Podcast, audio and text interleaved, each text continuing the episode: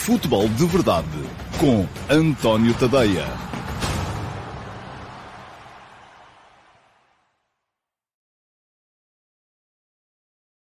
Olá, muito bom dia a todos. Sejam muito bem-vindos à edição número 710 do Futebol de Verdade. Hoje é segunda-feira, dia 19 de dezembro de 2022 e já temos campeão do mundo. E eu estava-me a rir porque já estava aqui a falar há três minutos. Eu estou tão pouco habituado a estar uh, a chegar a horas que hoje cheguei a horas e esqueci-me. Uh, comecei a fazer o Futebol de Verdade sem uh, ligar sem me ligar, portanto não estava a chegar a vocês, estava a fazer aqui só mesmo para circuito interno. Mas agora sim, já estamos em, em direto.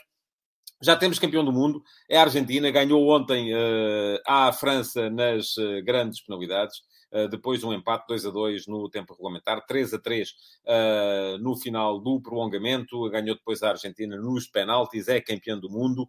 Um, não terá sido, com certeza, um resultado que muita gente acertou, e estou a dizer isto porque vamos, vou ter aqui comigo, mais daqui a bocadinho, o Pedro Tiago Mendes, que foi o vencedor do concurso de prognósticos que eu lancei durante o Campeonato do Mundo uh, para os subscritores do meu Substack e para os espectadores do Futebol de Verdade. O Pedro Tiago Mendes foi quem chegou ao final em primeiro lugar. Já lhe foi creditado um ano de uh, subscrição premium do meu uh, Substack, já pode ler tudo o que por lá está, e vai estar aqui mais daqui a bocadinho comigo para nos explicar a todos, afinal de contas, como é que é isso de acertar tantos resultados. não foi só eu a ter prémio, eu vou deixar aqui a passar em rodapé quem foram os 10 primeiros, e os 10 primeiros tiveram prémio. Pedro Tiago Mendes ganhou 66 pontos e meio. Em segundo lugar, o Vítor Costa, 63 pontos e meio. Já ganhou 6 meses também uh, de acesso a premium ao meu Substack. O terceiro foi o Fernando Matos, uh, que teve 62 pontos e meio. Fernando tem que me enviar um e-mail uh, ou um, uma mensagem, seja pelo Instagram Direct, uh, seja pelo uh, Messenger do Facebook, seja como for, para me indicar qual é o e-mail no qual deseja ver creditados então os três meses de acesso premium ao meu Substack e depois com acesso a um mês de uh, Substack Premium, uh, todos os uh, colocados entre o quarto e o décimo lugar. O Nuno Oliveira, o José Queiroz, o Gonçalo Sítima, que acabaram com 62 pontos, também ainda não tenho os, seus, os vossos endereços de e-mail.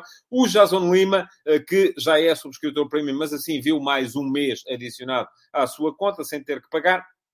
Terminou em sétimo lugar com 61 pontos, em execuo com o Jorge Martins e o Rui Santos, a quem já acreditei esse mês, porque já entrou em contato comigo, e depois, em décimo lugar, o José Costa, que acabou com 60 pontos e meio. Todos têm prémio, mas eu, antes de entrar nos vossos comentários, uh, e já lá vou, prometo que já lá vou, até porque hoje não vamos ter pergunta na MUS. Vou chamar a esta emissão, então, o Pedro Tiago Mendes, uh, para o Pedro uh, nos explicar a todos, então, afinal de contas, como é que é isso de acertar tantos resultados num campeonato do mundo. Olá, Pedro, muito bom dia, parabéns pela, um, pela vitória. Primeira questão que lhe coloco, onde é que está? estou em Vila Nova de Gaia.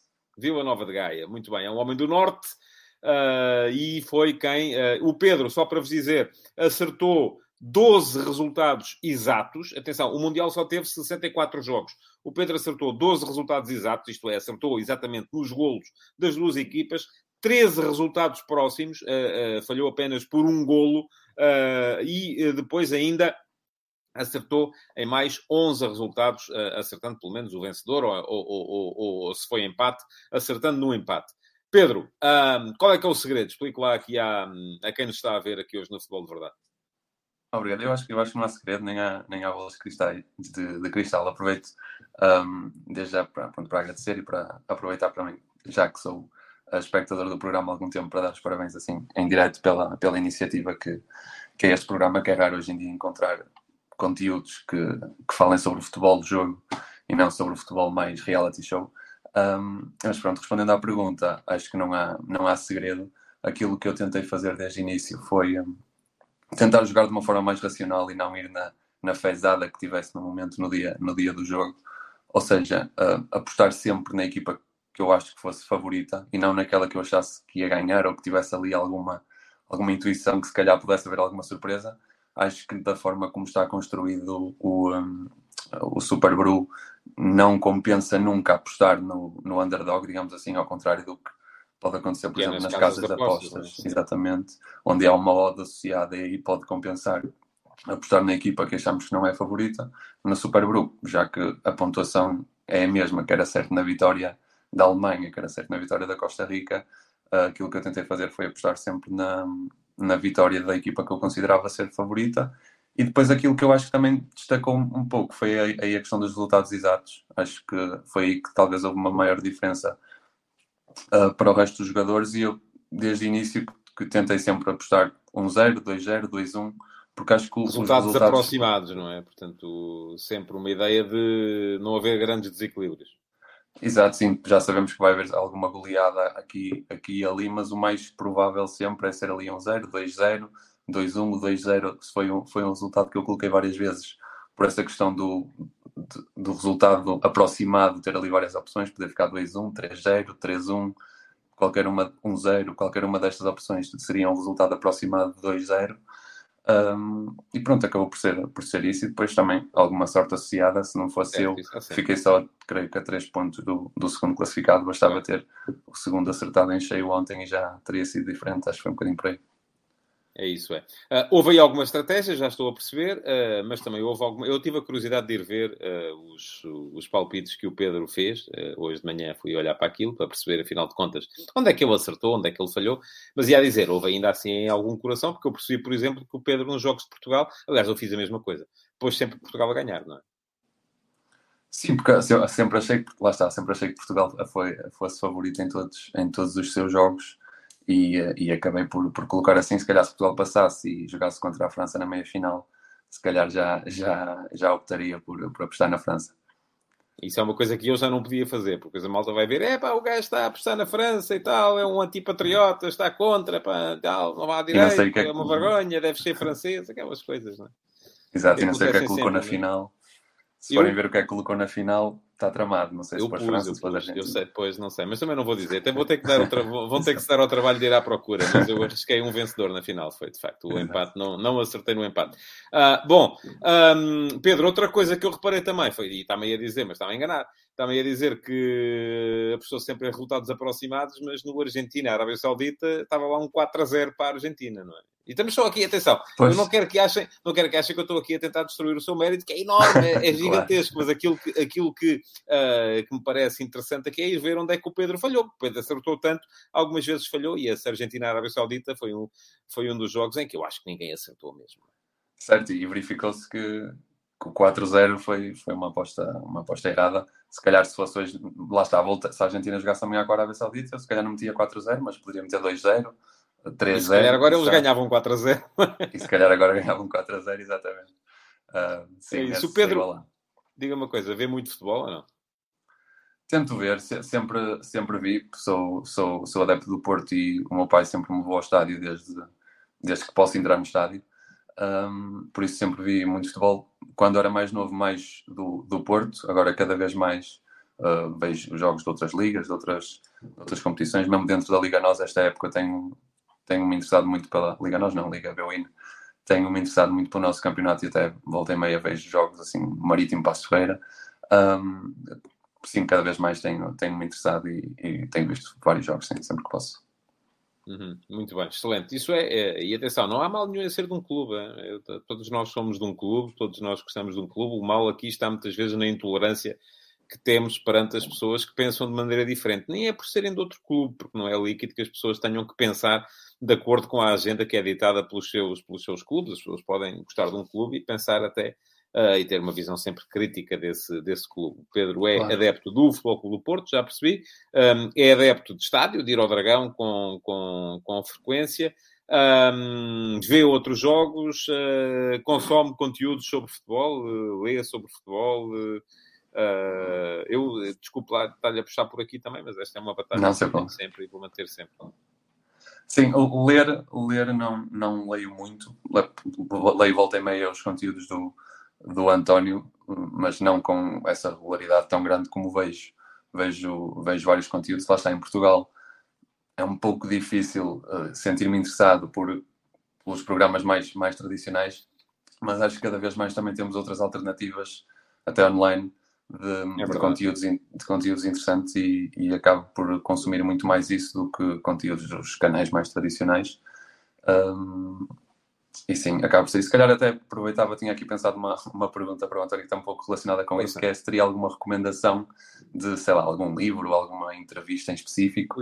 Lá está, para, para pessoas que querem conhecer melhor o jogo em si um, e não aquilo que está.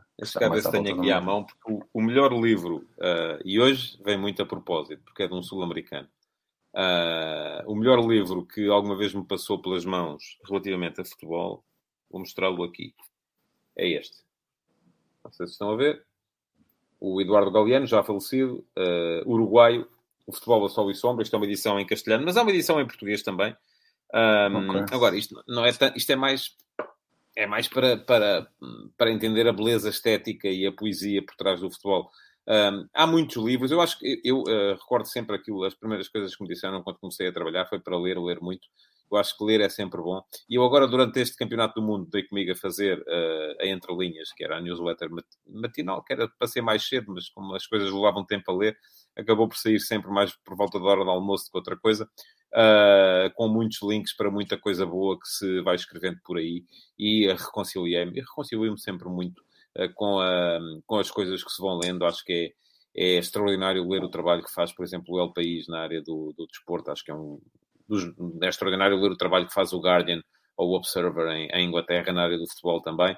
Um, gostei muito de ler com mais atenção, porque quando a pessoa está mais centrada naquilo que é o futebol nacional, nem lê com a atenção que eles merecem as coisas que são feitas, por exemplo, no The Athletic, que acho que é um projeto que também vale muito a pena, e são coisas que hoje em dia já não são assim tão caras. Uh, isto para não dizerem que eu estou sempre aqui a vender o meu Substack, um, até são mais baratas do que o meu Substack, o que é normal, porque aí funciona a economia de escala Hoje em dia você faz uma subscrição do New York Times por 2 euros por mês, uh, faz uma subscrição, enfim, é, é, o Guardian está tudo, está tudo em acesso livre, é uma coisa que se lê. Uh, eles, e curiosamente eles têm uma abordagem diferente, porque uh, tendo tudo em acesso livre, ninguém tem que pagar para ler, mas depois tem a possibilidade das pessoas pagarem, entrarem como uma espécie de patronos e acabam por, por receber também muito, muitas, muitas contribuições por essa, por essa via. Aquilo que as pessoas têm que manter sempre na cabeça é que uh, o trabalho dos jornalistas, uh, se querem, e eu acho que querem e devem exigir uh, bom trabalho, mas não podem estar à espera também permanentemente que as coisas, porque as coisas custam dinheiro, custam tempo, custam trabalho e, portanto, são coisas que também exigem alguma algum esforço da outra, da outra parte, porque senão vamos estar sempre uh, a cair na, na, na, na, tirania das maiorias e a tirania das maiorias, lá está, vai nos dar, vai nos levar àquilo que o, que o, que o, que o Pedro dizia no início, que eram os tais conteúdos do futebol mais tipo reality show. É isso que as maiorias querem e por isso é quando estamos à espera que as coisas se paguem por si próprias através da audiência e da publicidade que está a ela associada, já se sabe que é por aí que vamos. Pedro, muito obrigado. Espero que aproveite uh, o ano que vai ter uh, para, um, para ler todos os conteúdos que eu hei de produzir daqui para a frente. Também pode ler todos os conteúdos que eu produzi daqui para trás, porque estão lá todos, em, é de acesso livre. É só uma questão de ir ao, ao mercado, ao mercado, para isso, ao uh, arquivo para ir à, à, à procura de tudo o que lá está. Uh, gostei de ter por cá. Uh, aliás, estou... estava aqui há bocado a pensar na conversa que íamos ter e a pensar que se calhar posso uh, começar a dedicar aqui um dia por semana do futebol de verdade para ter aqui durante 10 minutos, 15 minutos, um subscritor premium para trocarmos umas impressões acerca de, de, futebol e daquilo que, daquilo que vocês têm para, para, para dizer a esse respeito. Mais uma vez, muito obrigado, Pedro. Uh, um bom Natal para si e para os seus e uh, espero que continue por aqui também no uh, Futebol de Verdade. Muito obrigado, muito obrigado, António. Continuação do bom programa. Ok, vou retirar então o Pedro uh, da emissão e já cá estou eu sozinho hoje. Agora sim, para olhar aqui um bocadinho para os vossos comentários antes de chegarmos à parte uh, em que vos vou falar do Mundial e do jogo de ontem, da final entre a França e a Argentina. Uh, os primeiros a comentar hoje, o uh, Manuel Salvador foi o primeiro e pergunta-me se Messi fez checkmate a Ronaldo. Eu acho que Ronaldo nem jogou ontem, portanto, não, não, não, estou, uh, não estou nada vidrado nisso. Um, Deixem-me só, antes de continuar com os comentários, voltar a chamar a atenção de todos aqueles que estão a passar aqui embaixo, na, no rodapé, que ainda não me indicaram o vosso endereço de e-mail da subscrição do Substack, porque, uh, volto a dizer, para eu vos creditar uma subscrição premium, vocês têm que ser subscritores gratuitos primeiro. E, portanto, o Fernando Matos, o Nuno Oliveira, o José Queiroz, o Gonçalo Sítima, o Jorge Martins e o José Costa, eh, que ainda não me indicaram qual é o e-mail no qual querem ver creditada a subscrição premium do meu Substack, ganharam-na, é vossa, em prémio, e, portanto, podem enviar-me por e-mail uh, o, o, o,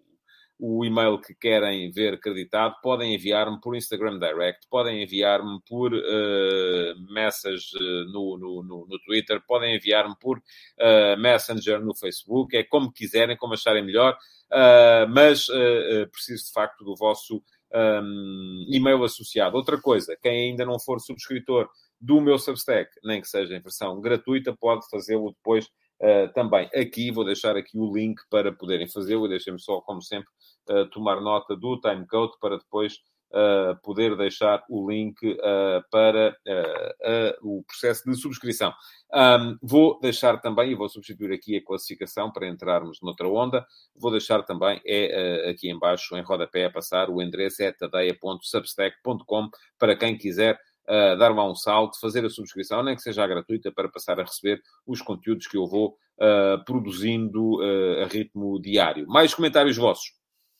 Jason Lima foi o melhor dos subscritores premium na, na, no concurso do Super Brew. Abraço malta, grande final ontem, com emoção até ao fim. É verdade, sim, senhores. Marco Lopes, depois de tantas finais que fez ao vivo ou em estúdio, ouça, ao vivo não fiz nenhuma. Eu estava ainda ontem, partilhei isso nas minhas redes sociais. Foi o meu nono, este Mundial 2022 foi o nono Mundial que eu, em que eu trabalhei, foi o sétimo em que estive no terreno e nunca estive numa final, uh, nunca calhou. Uh, Pergunta-me então o Marco uh, se esta vai para o pódio das melhores, já agora, quais as finais do Mundial que mais o marcaram. Sim, esta vai para o pódio das melhores. Uh, e terá sido daquelas que eu vi em direto a que mais me marcou Uh, embora, uh, sim, creio que sim, 86. 86 foi muito interessante. Eu lembro-me perfeitamente daquilo que estava a fazer na, na, na, final de 86. Ainda não trabalhava, mas uh, não vou sequer falar daquelas que vi depois de, de ser. que vi depois em diferido, não é isso? Porque ainda não era nascido, ainda não via futebol. A de 78 também. E só estou aqui a indicar finais que a Argentina ganhou. Já vão dizer-me. aqui o João Moreno já fica fora de mão, Diz-me aqui o João Moreno, bom dia pessoal, e António Tadayas, franco-argentino, isto tem a ver com aquilo que se passou ontem.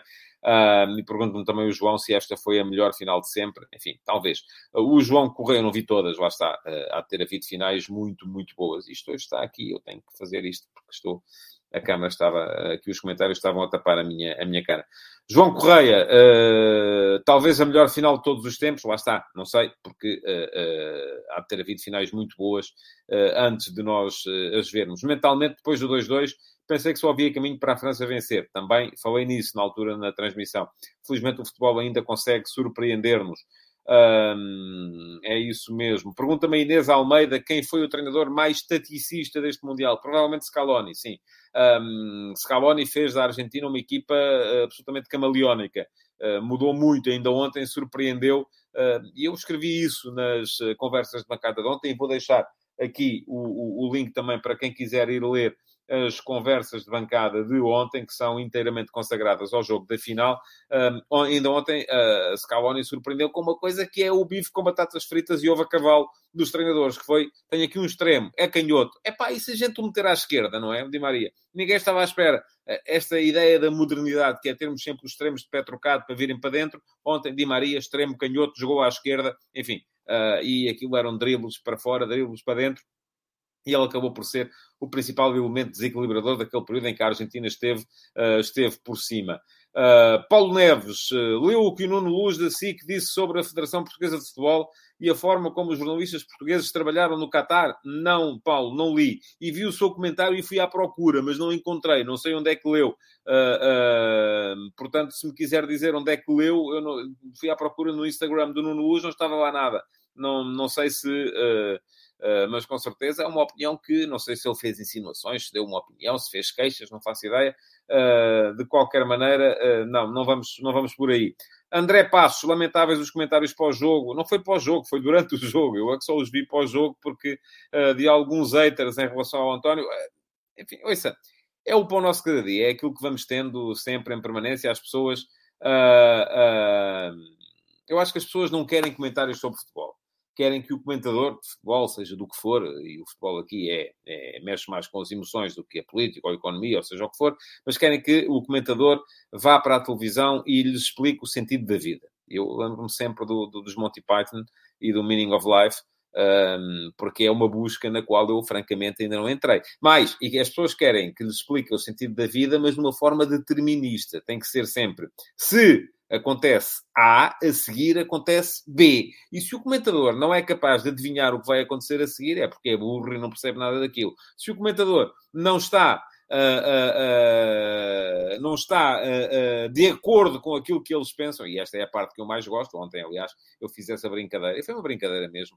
fiz uma seleção random de comentários que fui recebendo no Twitter, no Facebook, até no Instagram, relativamente à, à, ao, ao, ao, ao, comentário que fiz na final, com inúmeras pessoas a acusarem de estar a ser claramente tendencioso a favor da Argentina e inúmeras pessoas a acusarem de estar a ser claramente tendencioso a favor da França que é que isto nos diz? Ah, e mais, e com aquele comentário fantástico, que é, é para isto que eu pago a minha taxa de audiovisual, você está a ser pago com os impostos dos portugueses, uh, como se o facto de vocês pagarem taxa de audiovisual automaticamente uh, uh, vinculasse os comentadores a terem que ter a mesma opinião que vocês têm. O que era um problema, porque depois entre vocês há, há, há divergências, não é? Há quem ache que a Argentina foi melhor, há quem ache que a França foi melhor, e portanto há quem ache que naquele preciso momento a Argentina estava a ser melhor, há quem ache que era a França que estava a ser melhor, e o, o, comentador, como é pago por vocês, tem que estar exatamente de acordo com aquilo que vocês dizem uh, ou com o que vocês pensam, tem que vos explicar o sentido da vida numa perspectiva determinista, e isto de facto não há quem, não é? Não é, não é possível. Uh, uh, mas, enfim, não, eu já estou naquela fase em que já nem, já nem, nem ligo muito, não, enfim, leio, há muito comentário divergente que me faz pensar, e eu gosto daqueles que me fazem pensar porque não tenho nada a mania de, de ser o dono da verdade. Agora, uh, aquilo que, enfim, que vai de carrinha quando veio dizer é pá, estás aí só a puxar por este ou só a puxar por aquele. Ouça, metam na, na vossa cabeça que enquanto estou a trabalhar não estou a puxar por rigorosamente ninguém. Ontem estava a puxar porque houvesse mais jogo, porque o jogo estava, estava bom e foi, e foi muito, muito interessante. Diz-me aqui o João Cília que há penaltis a mais no futebol atual. Eu também acho. Uh, não gosto de ver uma equipa ganhar fruto de mãos ou tropeções casuais. Exatamente. E, sobretudo, ontem aquilo que me pareceu foi que o Simone Marciniak se defendeu mais a ele do que ao espetáculo a partir de determinada altura, porque tudo aquilo que era um ligeiro toque ele acabava por assinalar uh, como, como falta. Diz o Luís Mendes, e o Luís Mendes acabou empatado comigo ali por volta do lugar 50. Aliás, é curioso porque o Luís Mendes e o uh, Alcides Correia, que são subscritores premium do meu Substack e estão no Discord, uh, e vamos lá batendo bolas uns com os outros, uh, e uh, acabamos os três com os mesmos pontos, ali à volta do lugar 50. Eu ainda não sei muito bem qual é que é o critério de desempate, eu acho que o Luís já explicou isso lá no Discord, fez com que eu ficasse à frente do Luís, mas atrás do Alcides. Não estou nada de acordo com isso. Uh, e lá está. Acho que o Discord, uh, perdão, o Super Blue também é uh, ganancioso, faccioso, não é imparcial e não devia e tal, para aquelas coisas todas. E somos nós que suportamos e, portanto, nós é que temos o direito de definir como é que deve ser. E tem que ficar eu à vossa frente. É assim, mais nada. Luís, parabéns à Argentina, foi efetivamente a melhor. Para mim também acho que sim. E para mim, qualquer derrota de La França é uma vitória. Isso eu já não digo, enfim, não tenho nada contra a França nem a favor da Argentina. João Morgado Ferreira, bom dia. Agradeço tudo o que Cristiano Ronaldo fez pela projeção de Portugal, mas Messi confirmou ser o melhor de sempre. Eu não entro nessa, nessa guerra. Acho que são jogadores diferentes e ainda ontem, nas conversas de bancada, me entretive ali um bocadinho a tentar explicar aquela que, para mim, eh, este Mundial marcou como a principal diferença entre Maradona e Messi. O uh, link para o texto já ficou lá atrás. Quem tiver curiosidade a ir ver, até está na parte gratuita. Depois há uma parte que já é paga lá mais para a frente nas conversas de bancada, mas essa parte de distinção entre Messi e Maradona, porque foi por aí que começou, ficou na parte gratuita. Diz o Miguel Maia, terminado o ciclo de Fernando Santos, o Cristiano Ronaldo não deveria fazer o mesmo. Eu não sou nunca a favor de uh, jogadores abdicarem da seleção. Acho que enquanto estão em condições para jogar, devem estar. Uh, é diferente dos treinadores. Treinador só pode haver um. O selecionador. É que, agora, os jogadores são aqueles que o treinador escolhe. E acho que todos os jogadores que estão em condições e que ainda competem devem ser uh, uma possibilidade para jogar na seleção. Depois deve ser o treinador a escolher ou não. Uh, o Luís Mendes também vem aqui dizer, relativamente à tal questão do melhor de sempre, é uma discussão bem complicada, foi o melhor dos últimos 15 anos, de certeza. Aliás, após Diocho, ele e CR7 estiveram nesse patamar tão elevado. Eu acho que o Ronaldo Nazário podia ter estado, e aliás o próprio Luís também diz aqui, o R9 infelizmente ficou a meio caminho com as lesões. Uh, diz Carlos Mendes, perdoem-me, não consigo colocar o Messi melhor do que Maradona, da mesma maneira que não consigo colocar uh, Schumacher melhor que Senna. Enfim, eu acho que são tempos diferentes e temos que ver a coisa uh, de, de, de, dessa forma. São, de facto, tempos diferentes. Diz o Luís Pires, venceu a melhor equipa do Campeonato do Mundo e que também foi superior na final. Ontem gostei de ver Di Maria titular, é jogador de jogos grandes. Agora é esperar por 2026, nem mais. Uh, José Alberto Pereira, hat-trick e perder o jogo deve ser inédito no Mundial. É. Uh, só tinha havido um hat-trick numa final. Uh, tinha sido marcado por Geoff Hurst uh, na final de 66 e na altura a Inglaterra ganhou a República Federal da Alemanha por 4 a 2 após prolongamento.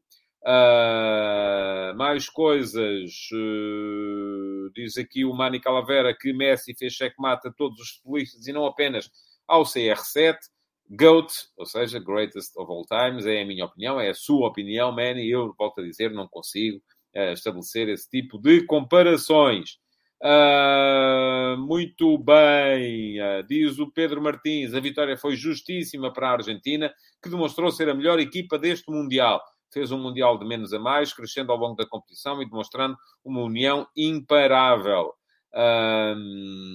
Ok, e o uh, Carlos Guist vem cá deixar um 11 do Mundial.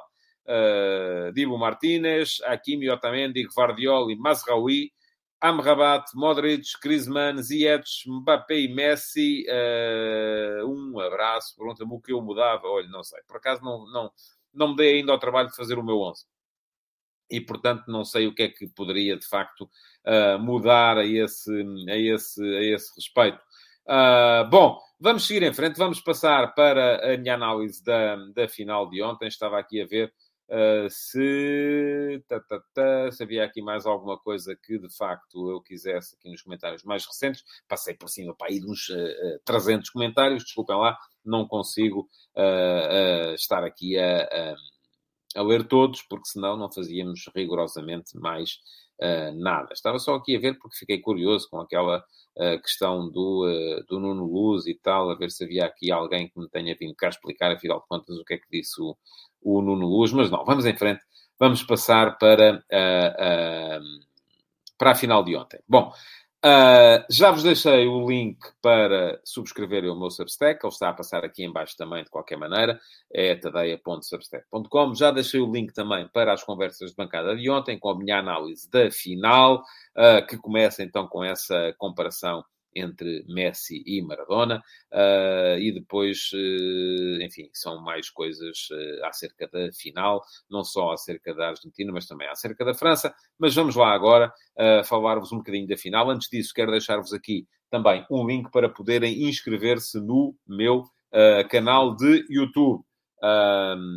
ora, muito bem, deixem cá ver, já está aqui o timecode anotado para não haver problemas.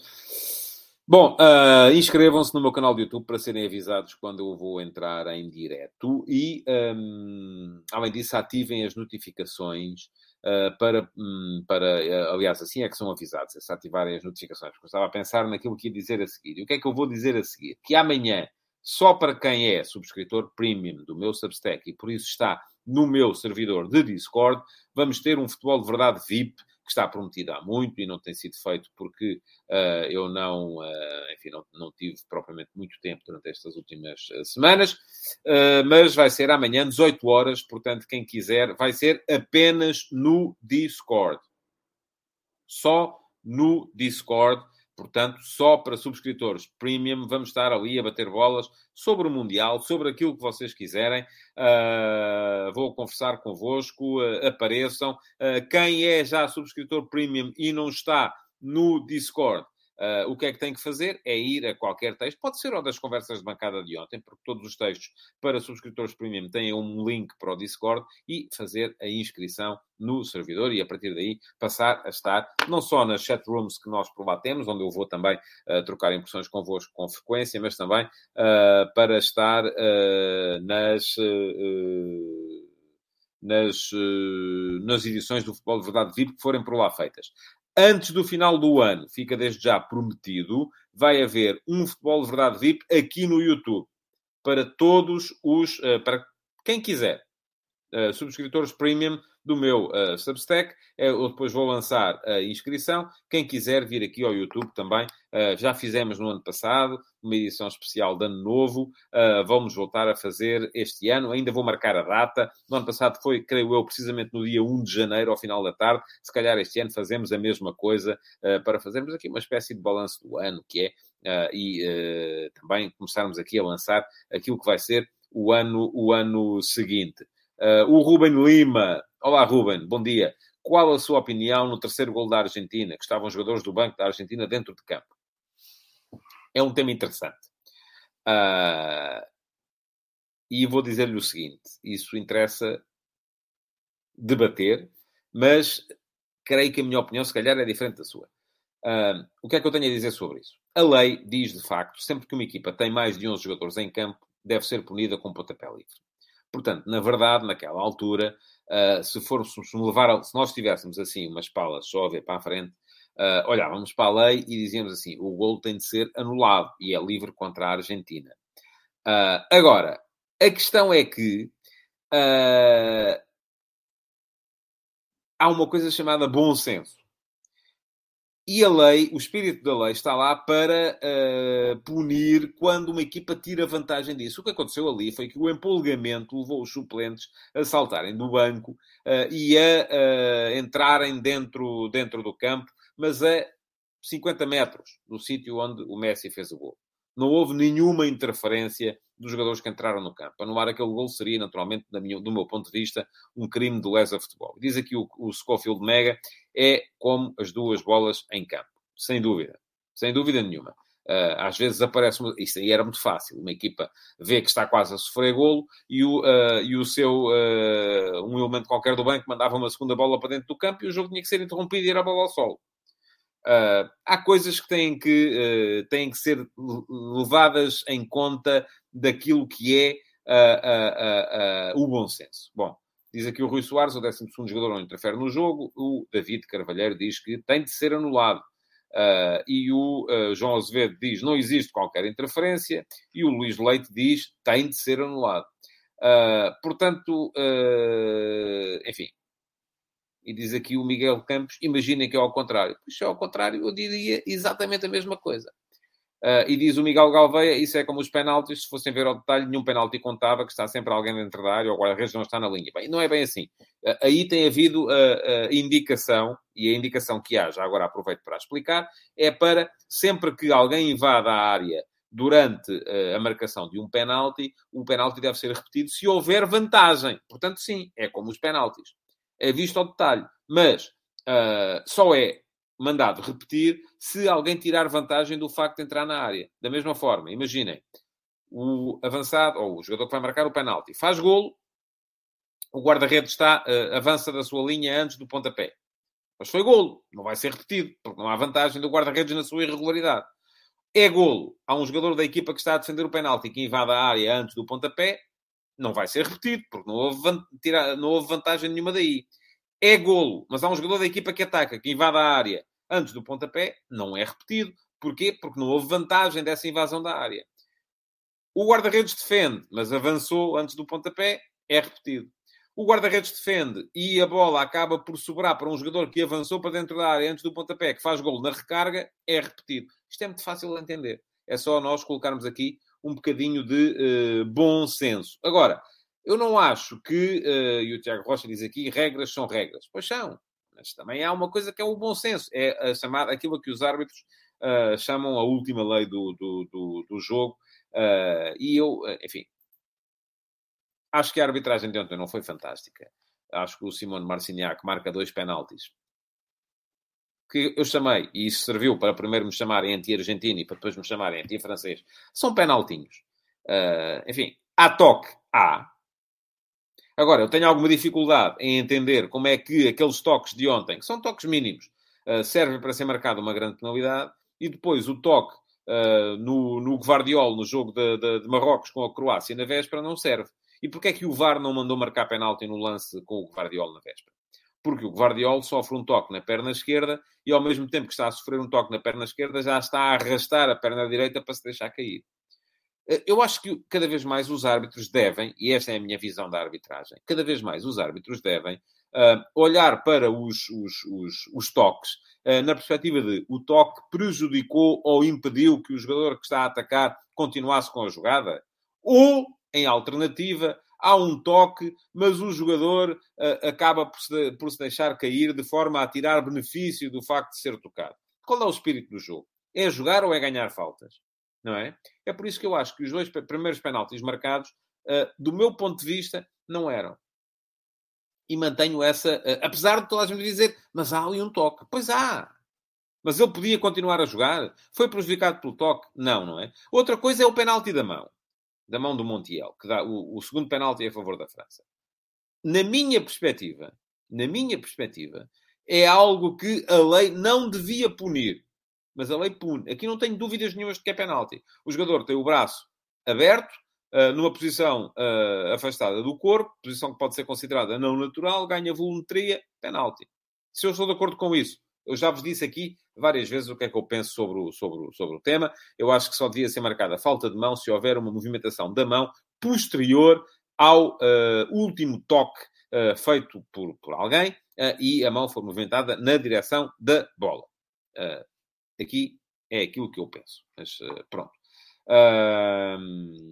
bom, Diz aqui o Miguel Galvão, o Dembélé caiu que nem um patinho, Di Maria depois da finta vem para dentro à procura do toque, mas havendo toque é suficiente para cair.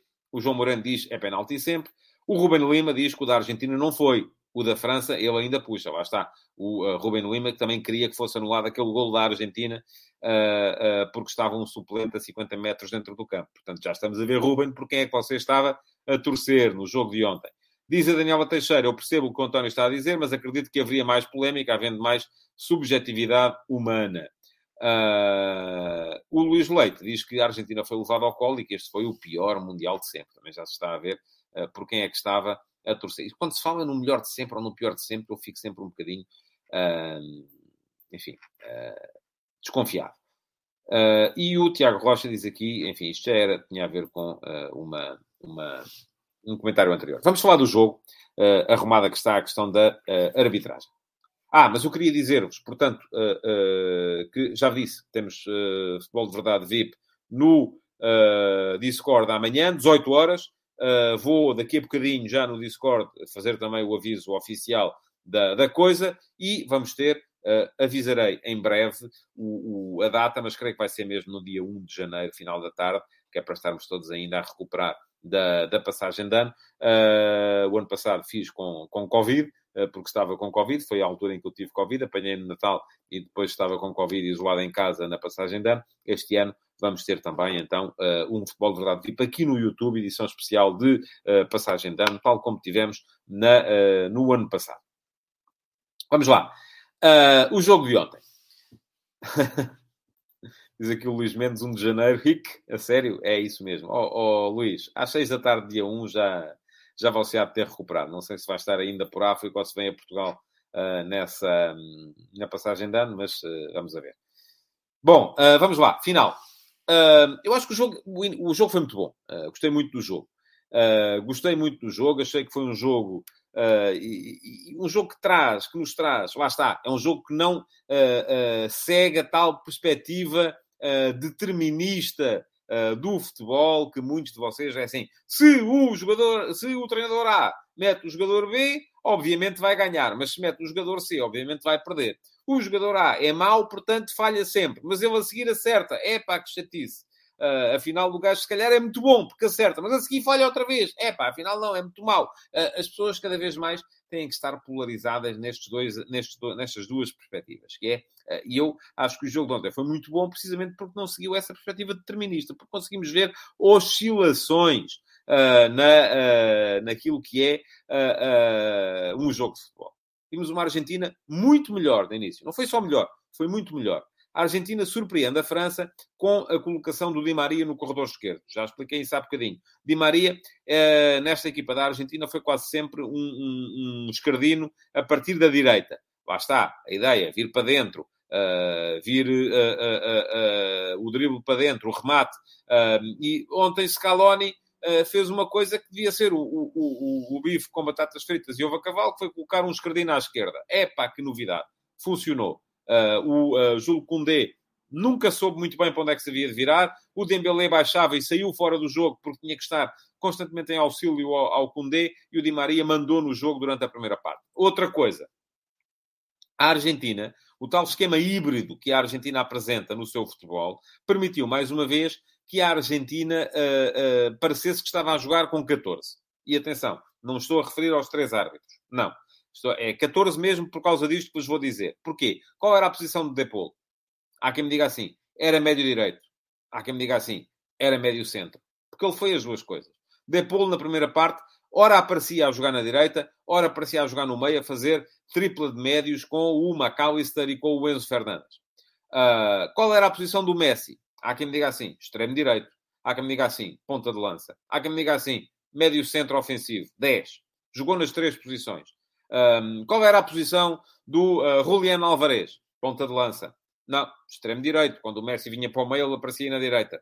Apareceu nas duas posições. Qual era a posição do uh, uh, McAllister? Ora abria na esquerda, ora aparecia como terceiro médio. A Argentina variou muito do ponto de vista tático. Uh, e isto, diz-me aqui o, o João Azevedo, e é verdade, Depolo muito semelhante ao Otávio no Porto, sim, Uh, muito semelhante àquilo que era o Ramires do, do primeiro Benfica do Jorge Jesus, uh, ora a jogar à direita, ora a jogar como terceiro médio, e é cada vez mais esta capacidade das equipas para uh, poderem fazer de vários jogadores, dar a vários jogadores uma missão dupla, que faz com que depois o adversário tenha alguma dificuldade em encaixar. Eu cada vez mais acredito nisto. Uh, nos uh, jogadores que desempenham mais de uma missão tática. Agora, isto tem que ser uma coisa que tem que ser muito bem oleada, tem que ser muito bem trabalhada. Uh, no caso da Argentina, funcionou e a Argentina mandou no jogo durante toda a primeira parte. Marcou dois golos, o primeiro naquele penalti que eu já disse aqui, que era um penalti, do meu ponto de vista, forçado. O segundo, num extraordinário contra-ataque, belíssimo passe do Messi para o Julián Alvarez. Julián Alvarez a ver a, a corrida, a, o ataque à profundidade do McAllister, um jogador que foi muito importante, como foi o Enzo Fernandes, na, uh, no crescimento da Argentina neste campeonato do mundo, e o McAllister, que naturalmente, quando ataca à profundidade, concentra nele uh, os defensores franceses que apareceram a ter a visão periférica para meter a bola na chegada do Di Maria, uh, que aí fez, o, o, na altura, o lance do 2 a 0. Parecia o jogo decidido, porquê? Porque a França não tinha argumentos. A França.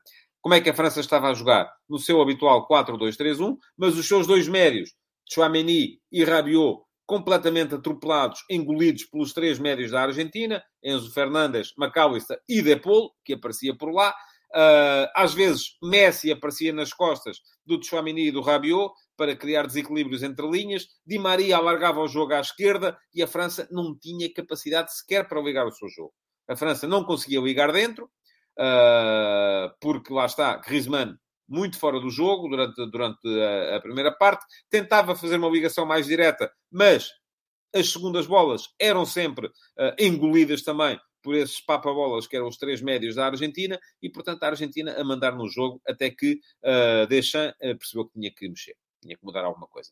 Mudou cedo, mudou ainda antes do intervalo, com as saídas do Dembélé e do uh, Giroud, começou logo aí a apostar com as entradas do Colomboani para jogar no corredor direito, do Marcus Thuram para jogar no corredor esquerdo, do eh, Mbappé para jogar no meio, começou logo aí a apostar num outro tipo de jogadores. Começou logo aí a apostar num tipo de jogadores de um para um, de explosão, de velocidade, capacidade para uh, superar o adversário direto. E foi assim que a França reentrou no jogo, sobretudo depois da entrada do Kingsley Coman, que eu ainda ontem disse uh, no, no, no jogo em direto, e volto a dizer agora, não percebo porque a razão é que jogou tão pouco. Diz aqui o João Pico, Não sei se o Coman estava mal fisicamente. Pois é possível que não. É possível que não estivesse bem. Uh, mas uh, aquilo que se viu foi que, um, sobretudo na ponta final, quando assumiu o, quase um 4-2-4, com Colomani e Mbappé uh, no meio, com o uh, Marcus Thuram aberto na esquerda e com o uh, Kingsley Coman aberto na direita, a França muito à base de um para um, muito à base de meter uh, a carne toda na frente e de estar ali a jogar quase em 4 contra 4 na, na frente de ataque, conseguiu chegar ao empate. Há uma altura em que a Argentina se percebe que está a cair, e eu disse isso na altura também na transmissão direta. E atenção, o facto de eu ter dito que a Argentina estava a ser muito. Porque as pessoas depois olham muito para aquilo. Epá, este gajo ainda há bocado estava a dizer que a Argentina era melhor e agora já está a dizer que a França está por cima. Isto é, vai de acordo. Não, é que as coisas acontecem assim, lá está. Não há uma perspectiva determinista no futebol. Não há. Porque uma equipa está melhor agora, não quer dizer que seja melhor daqui a 10 minutos. As coisas mudam. Os treinadores mexem com o jogo. Ontem o jogo foi muito mexido uh, nesse, nesse ponto de vista. É verdade que a França tem ali, primeiro, a tal grande penalidade que eu também achei forçada. Uh, Pergunta-me aqui o João Moreno se a Argentina cai quando sai de Maria. Sim, também, porque deixou de haver essa, uh, essa ameaça. Uh, o Acunha não deu à equipa a mesma capacidade, sobretudo no 1 para 1, para forçar o, a presença permanente do Condé e até que o outro, que o extremo direito, que a partir de determinada altura foi o Colomani, depois passou a ser o Kingsley Coman, aparecesse também como segundo defesa direito. E aquilo que aconteceu a partir de determinada altura é que a França mexeu e a França conseguiu equilibrar. Faz o 2 a 1 uh, num. Uh, faz o 2 a 1 num. Uh, num penalti que também me pareceu forçado, tal como o primeiro, mas depois o segundo gol é um golaço. O segundo gol do Mbappé é um golo extraordinário. Diz aqui o João Moreno, Mbappé rei, o 2-2 é um golo de futebol de rua golaço mesmo, a tabela com o uh, Colomani e depois aquele remate em vôlei uh, indefensável pelo Dibu Martínez. A França, aí, claramente fica por cima, fica com o ímpeto, fica por cima no jogo, está moralmente mais forte, acaba de recuperar de um 0-2 para 2-2. A Argentina estava morta, parecia morta, mas a França aí optou por não forçar. E uh, quando a Argentina mexe, e a Argentina, o Scaloni mexeu bem, também no meu ponto de vista, baixou o Acunha, a dada altura passa a jogar com três atrás e consegue reequilibrar as coisas na, na, na, no meio campo. Uh, e a partir desse momento a Argentina volta a equilibrar o jogo. Não voltou a estar por cima, como esteve uh, durante a primeira parte, mas o jogo a partir daí, do meu ponto de vista, foi sempre muito equilibrado. Há uma altura em que eu digo uh, na transmissão que se alguém vos quiser dizer agora quem é que vai ganhar está enganado, porque não é de todo possível fazer esta previsão. A Argentina marca o 3-2, gol do Messi, muito anti-Messi, é um gol que não é nada a Messi, é um gol aos repelões, mas com muita presença na área. A França marca o 3-3, penalti, bem assinalado, uh, e depois há uma defesa monumental do uh, Dibu Martínez, tal como antes. Tinha havido um contra uh, fantástico do Upamecano num remate do Lautaro Martínez, um remate que leva, era para golo, era para golo, é um carrinho do Upamecano que impede que o Lautaro Martínez faça, faça golo. Um, depois, na recarga, já nem me recordo quem fez a recarga, mas é cortada de cabeça pelo, salvo erro, pelo Varane para, para a linha de fundo. E depois, há um, uma bola na, já com 3 a 3 no marcador, em que o Dibu Martínez defende com o pé um remate uh, do uh, Colomani, uh, que ia dar o 4 a 3, seria também vitória na final para a França. Foi a coisa pós penaltis. Eu não gosto de finais decididas nos, nos penaltis, mas, bom, é o que é. Não dava para fazer uma finalíssima.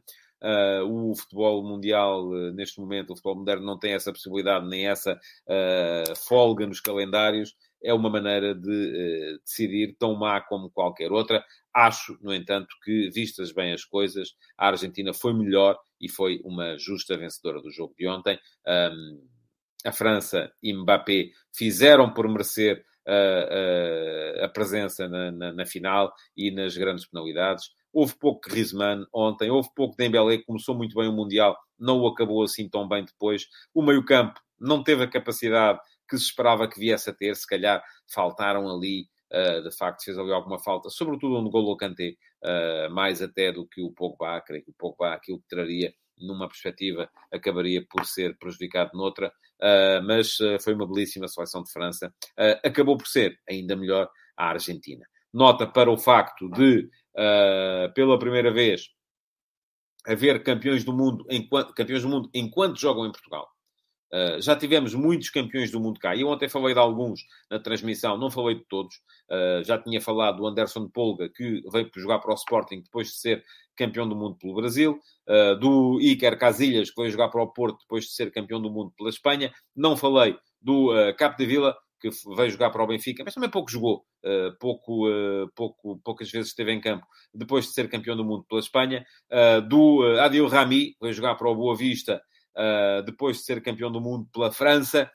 e não falei, até ainda ontem me chamaram a atenção depois, e é verdade, o próprio, o próprio Julian Draxler, que está no Benfica neste momento, foi campeão do mundo pela Alemanha há oito anos. Uh, Diz-me aqui o Cristóforo Ribeiro da Silva, o Valdo não. O Valdo nunca foi campeão do mundo. Uh, portanto, uh, não, não aconteceu. O Miguel Campos fala do Branco. Não, o Branco também nunca foi campeão do mundo. Portanto, não... ou se foi... creio, que, creio que se foi... Já foi depois de estar no Porto.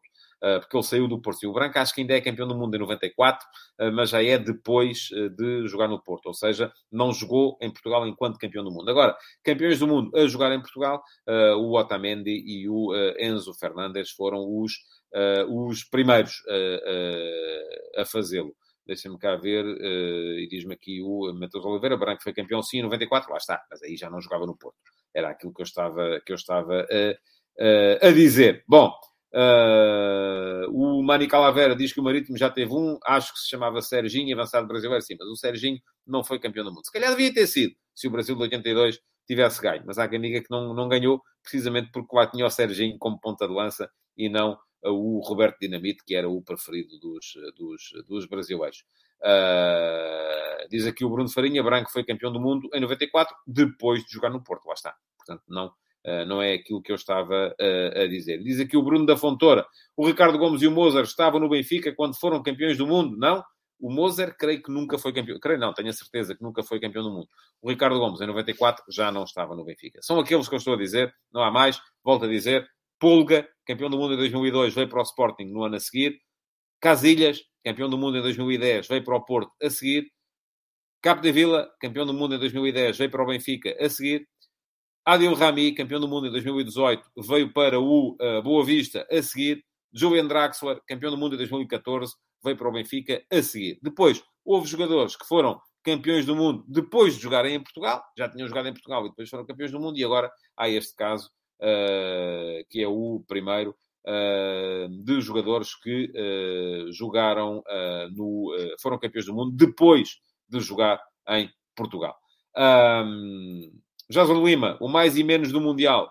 Vai ter que ser para o futebol de verdade VIP, José. Tem que pensar nisso. Uh, não vai dar hoje, até porque já vamos com 52 minutos de programa. Só para vos lembrar, então, uh, que uh, o Futebol de Verdade vai interromper agora durante uma semaninha. Enfim, vai interromper, é como quem diz. porque vamos ter Futebol de Verdade VIP amanhã no meu servidor de Discord, já sabem, 18 horas. de resto, o Futebol de Verdade aqui no YouTube só voltará na uh, próxima segunda-feira, de hoje a oito dias. Deixa-me cá fazer contas, dia 26. É isso, dia 26. Se calhar não, se calhar só dia 27, tenho que ver, uh, porque não sei se vou estar aqui. Uh, mas a seguir ao Natal, ainda não percebi muito bem, um, creio que só no dia 27 é que vamos ter futebol de verdade. Portanto, uma semaninha de paragem. Daqui até lá, tenho que vos desejar, obviamente, porque é isso que eu quero, tenham todos um excelente Natal uh, com muita paz e fraternidade e essas coisas todas. Um, e já sabem, para quem tiver que trabalhar, paciência, quem estiver de férias, ainda bem, eu vou tentar fazer os possíveis por descansar durante esta semana. Muito obrigado por terem estado aí. Deixem o vosso like na emissão de hoje, se é que gostaram. Uh, e uh, voltamos então a seguir ao Natal. Um bom Natal para todos. Futebol de Verdade. Em direto de segunda a sexta-feira, às 12h30